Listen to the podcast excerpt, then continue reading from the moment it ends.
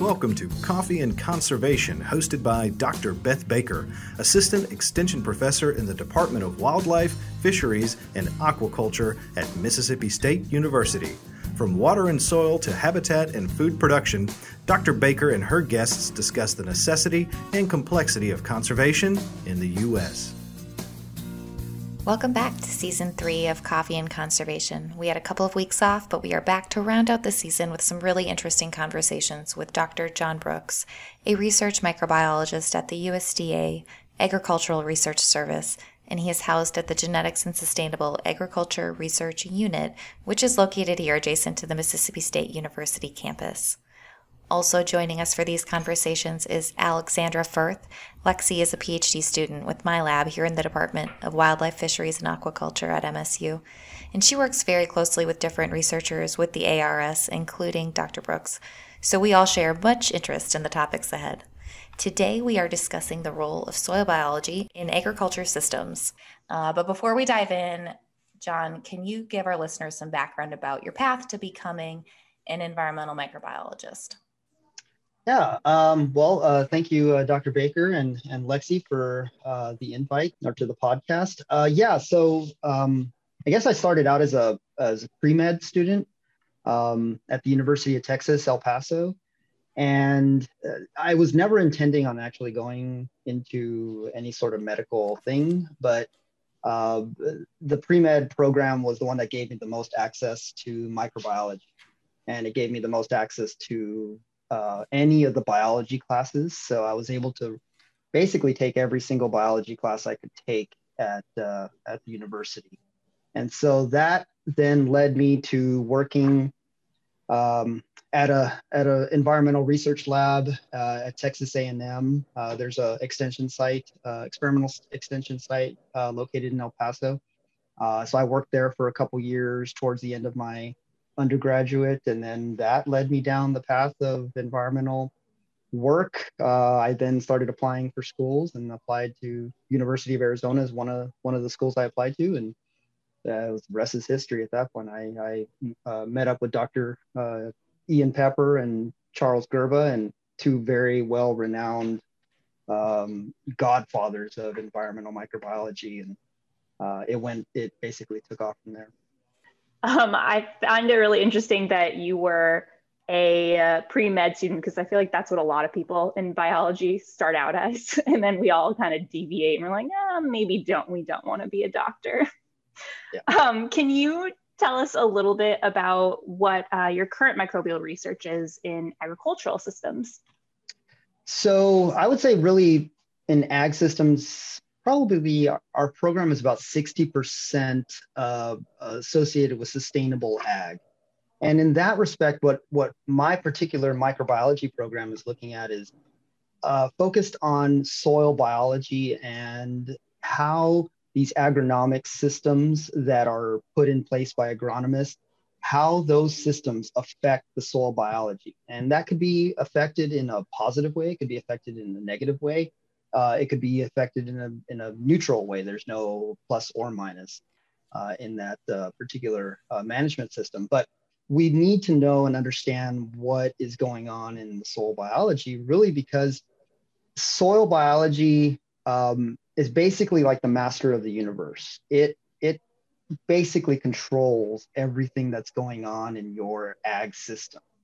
And so that's really what leads uh, um, my particular program uh, that we have now.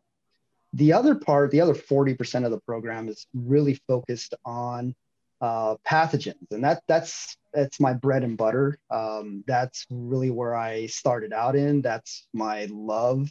Um, uh, that's, uh, you know, ever since I saw the movie Outbreak in 1993, I think, uh, that was I knew I was going to go down the path of a microbiologist, and I knew I wanted to study anything that that could make you sick and and you know hurt you. Um, so that led me to uh, a lot of this focus on pathogen movement, antimicrobial resistance movement, uh, basically fate and transport uh, through the environment. Uh, so that that's really the other 40%, but really that's my my true passion uh, is, is pathogens. So you mentioned that soil microbiology is like the master of the universe. and and seemingly I I would guess that when you started your career in environmental micro, uh, it wasn't exactly the climate in, in agricultural science that we have today, where soil bi- biology is like exploding.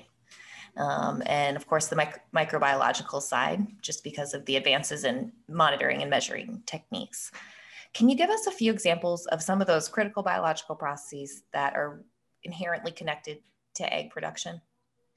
Yeah, so I mean, you're absolutely right. Um, I started my graduate work in in 2001, and when I started that program, our main focus was still based in in culture.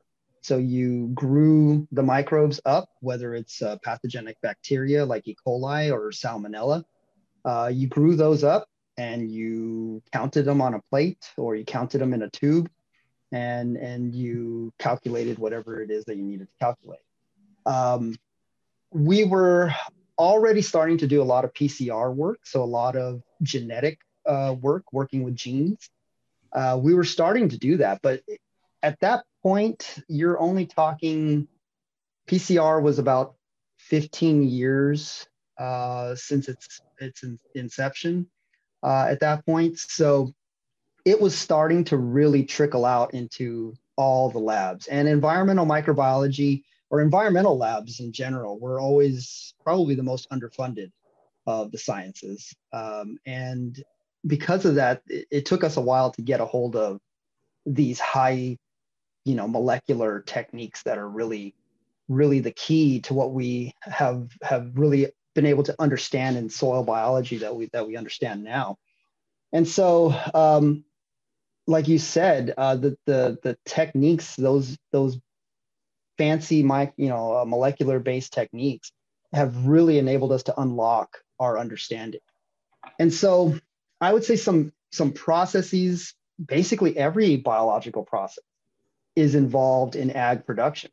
So if you take your fertilizer, and you just take your regular run of the mill uh, fertilizer, and you put that fertilizer out into the field uh, the soil biology and the biological processes are the ones that are putting out the enzymes that are taking that fertilizer and either in the case of a manure fertilizer they're the ones that are breaking down the manure and making that fertilizer nutrients available to the plant um, they're the ones that are creating the organic matter that are helping bind up uh, a lot of those uh, fertilizer nutrient chemicals and keeping them from running away, running off of your field or, or, or going deeper into your soil so that eventually it'll get into your, your groundwater. Uh, so soil biology is heavily involved at the very, very beginning of the process. Um, as you go through a typical season, uh, the soil biology controls how much more of that nutrient gets released throughout the season and how much more of those um, those chemicals, those those molecules are going to be available to the plant. In addition to, there's also a biological process where these organisms, the healthy, the good organisms that are in the soil, they're fighting the potential plant pathogens. That could be worms, that could be fungi. They're fighting these pathogens and keeping them from getting into your plants that you are wanting to cultivate. So that's another big soil biological process that's happening at the very middle of your season. And then, you know, you get more towards the end of your season and you have your leaf litter and your plant residue. And yes, a lot of that is broken down by physical processes. Maybe we crimp it, maybe we run it over, we burn it down with with uh, chemicals. Uh, but a lot of the that leaf litter that stays on the surface of the soil soil biology, the, the microorganisms are involved in breaking down that leaf litter and capturing it so that you, the farmer or whomever, uh, has access to those critical uh, uh, uh, molecules and chemicals that are that are available in that leaf litter later on. So soil biology is involved throughout the entire process from start to end, and really um, one of the main reasons we're able to start to understand any of this is through these advanced techniques that we're there we're finally starting to unlock and and get an understanding of what, what's actually going on in the soil. Uh, so John, can we just really quick, you threw out some jargon. What what exactly is a PCR? you can explain it in one sentence. Uh, so PCR uh, is a polymerase chain reaction. Basically, it's what allows us to take a gene from the environment, DNA from the environment, and we can measure it uh, in, in, a, in, a, in a tube is basically what we want to do with PCR. So how much of it is there as well? Not just yes. the gene, right? Okay. Yes, it gives us a, a, a plus or minus. Is it there? Uh, is it not there? and it also gives us uh, uh, the ability to quantify and get a, a, determination of how many of these genes we might have in a gram of soil. Okay. So, how has agriculture altered uh, soil biological functions in these systems? So, um, ag, I guess ag systems in general, if you're if you're doing things the right way, um, you can certainly have a positive effect on on uh, soil biological functions.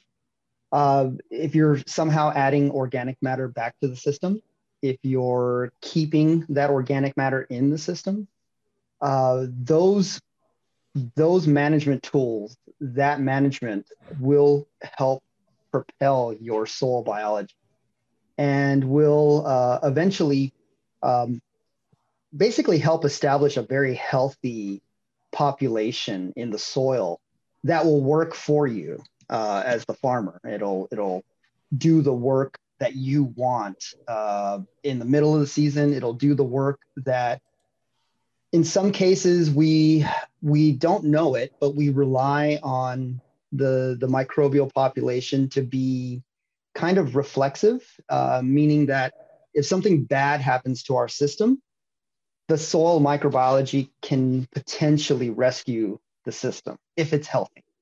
If it's not healthy and something bad happens to the system, now you run a risk of, of things getting even worse. And so those those are things that if if one thing we can do from at least here in the southeast, one thing we can do is add organic matter back to the system.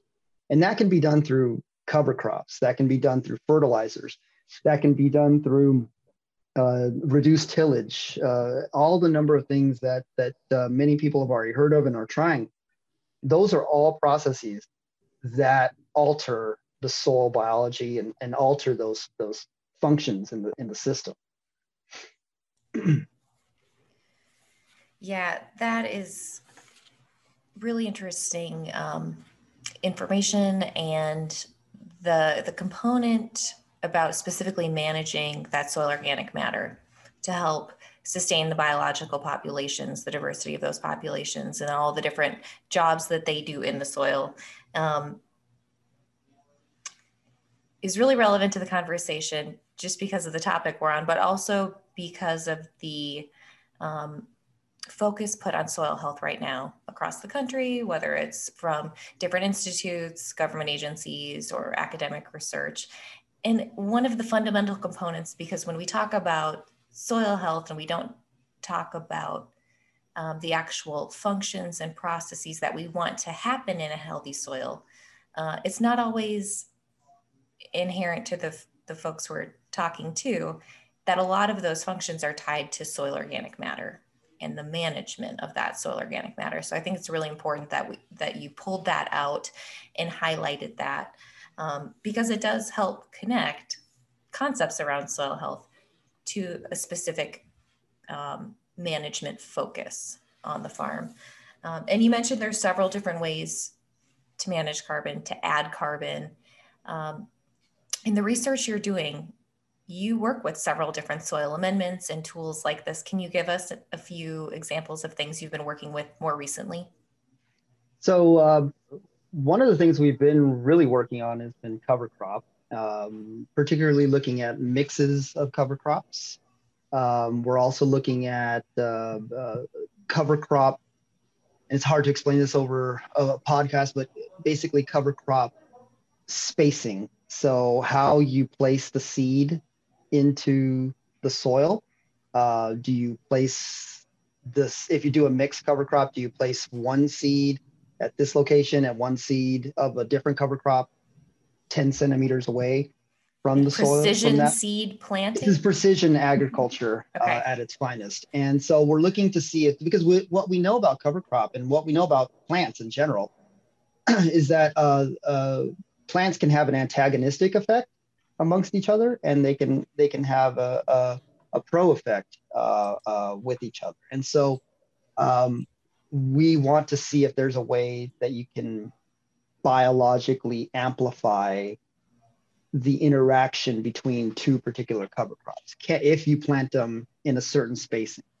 Uh, so this is something that we're we're looking at. We know that um, um, uh, uh, GPS guided planting systems can can do this, and and we're heading towards that way. And and of course, there's this there's an entire soil biology uh, aspect to it because every single cover crop. So if you have radish planted, and then you also mix that with uh, a, a ryegrass, uh, you have two totally different bacterial populations and fungal populations associated with the radish, and then you'll have a totally different set of populations associated with the ryegrass. And and even though it's planted into the exact same soil, maybe only centimeters apart from each other, uh, those two plants will actually select for populations in the soil. Uh, and, and so they'll have preferential treatment, if you will. Uh, and so that's uh, something that we're looking at now. And of course, we've done a lot of uh, fertilizer based work. Uh, our particular unit, um, we did a lot of chicken litter. Uh, Mississippi has a lot of, of poultry operations. Um, and so we've done a lot of chicken litter uh, studies here, looking at different rates, looking at different amendments, chemical amendments to the chicken litter, amendments that prevent runoff of, of your precious nutrients that are in the chicken litter, um, amendments that uh, keep some of the carbon in the soil rather than having it lost as carbon dioxide. Uh, these sorts of things uh, we've looked at a lot. And, and these two methods, cover crop and chicken litter, or municipal biosolids, uh, or dairy manure, or any kind of any kind of manure like that, any kind of waste, quote unquote, waste fertilizer uh, like that are, are very good methods for adding um, organic matter back to the system.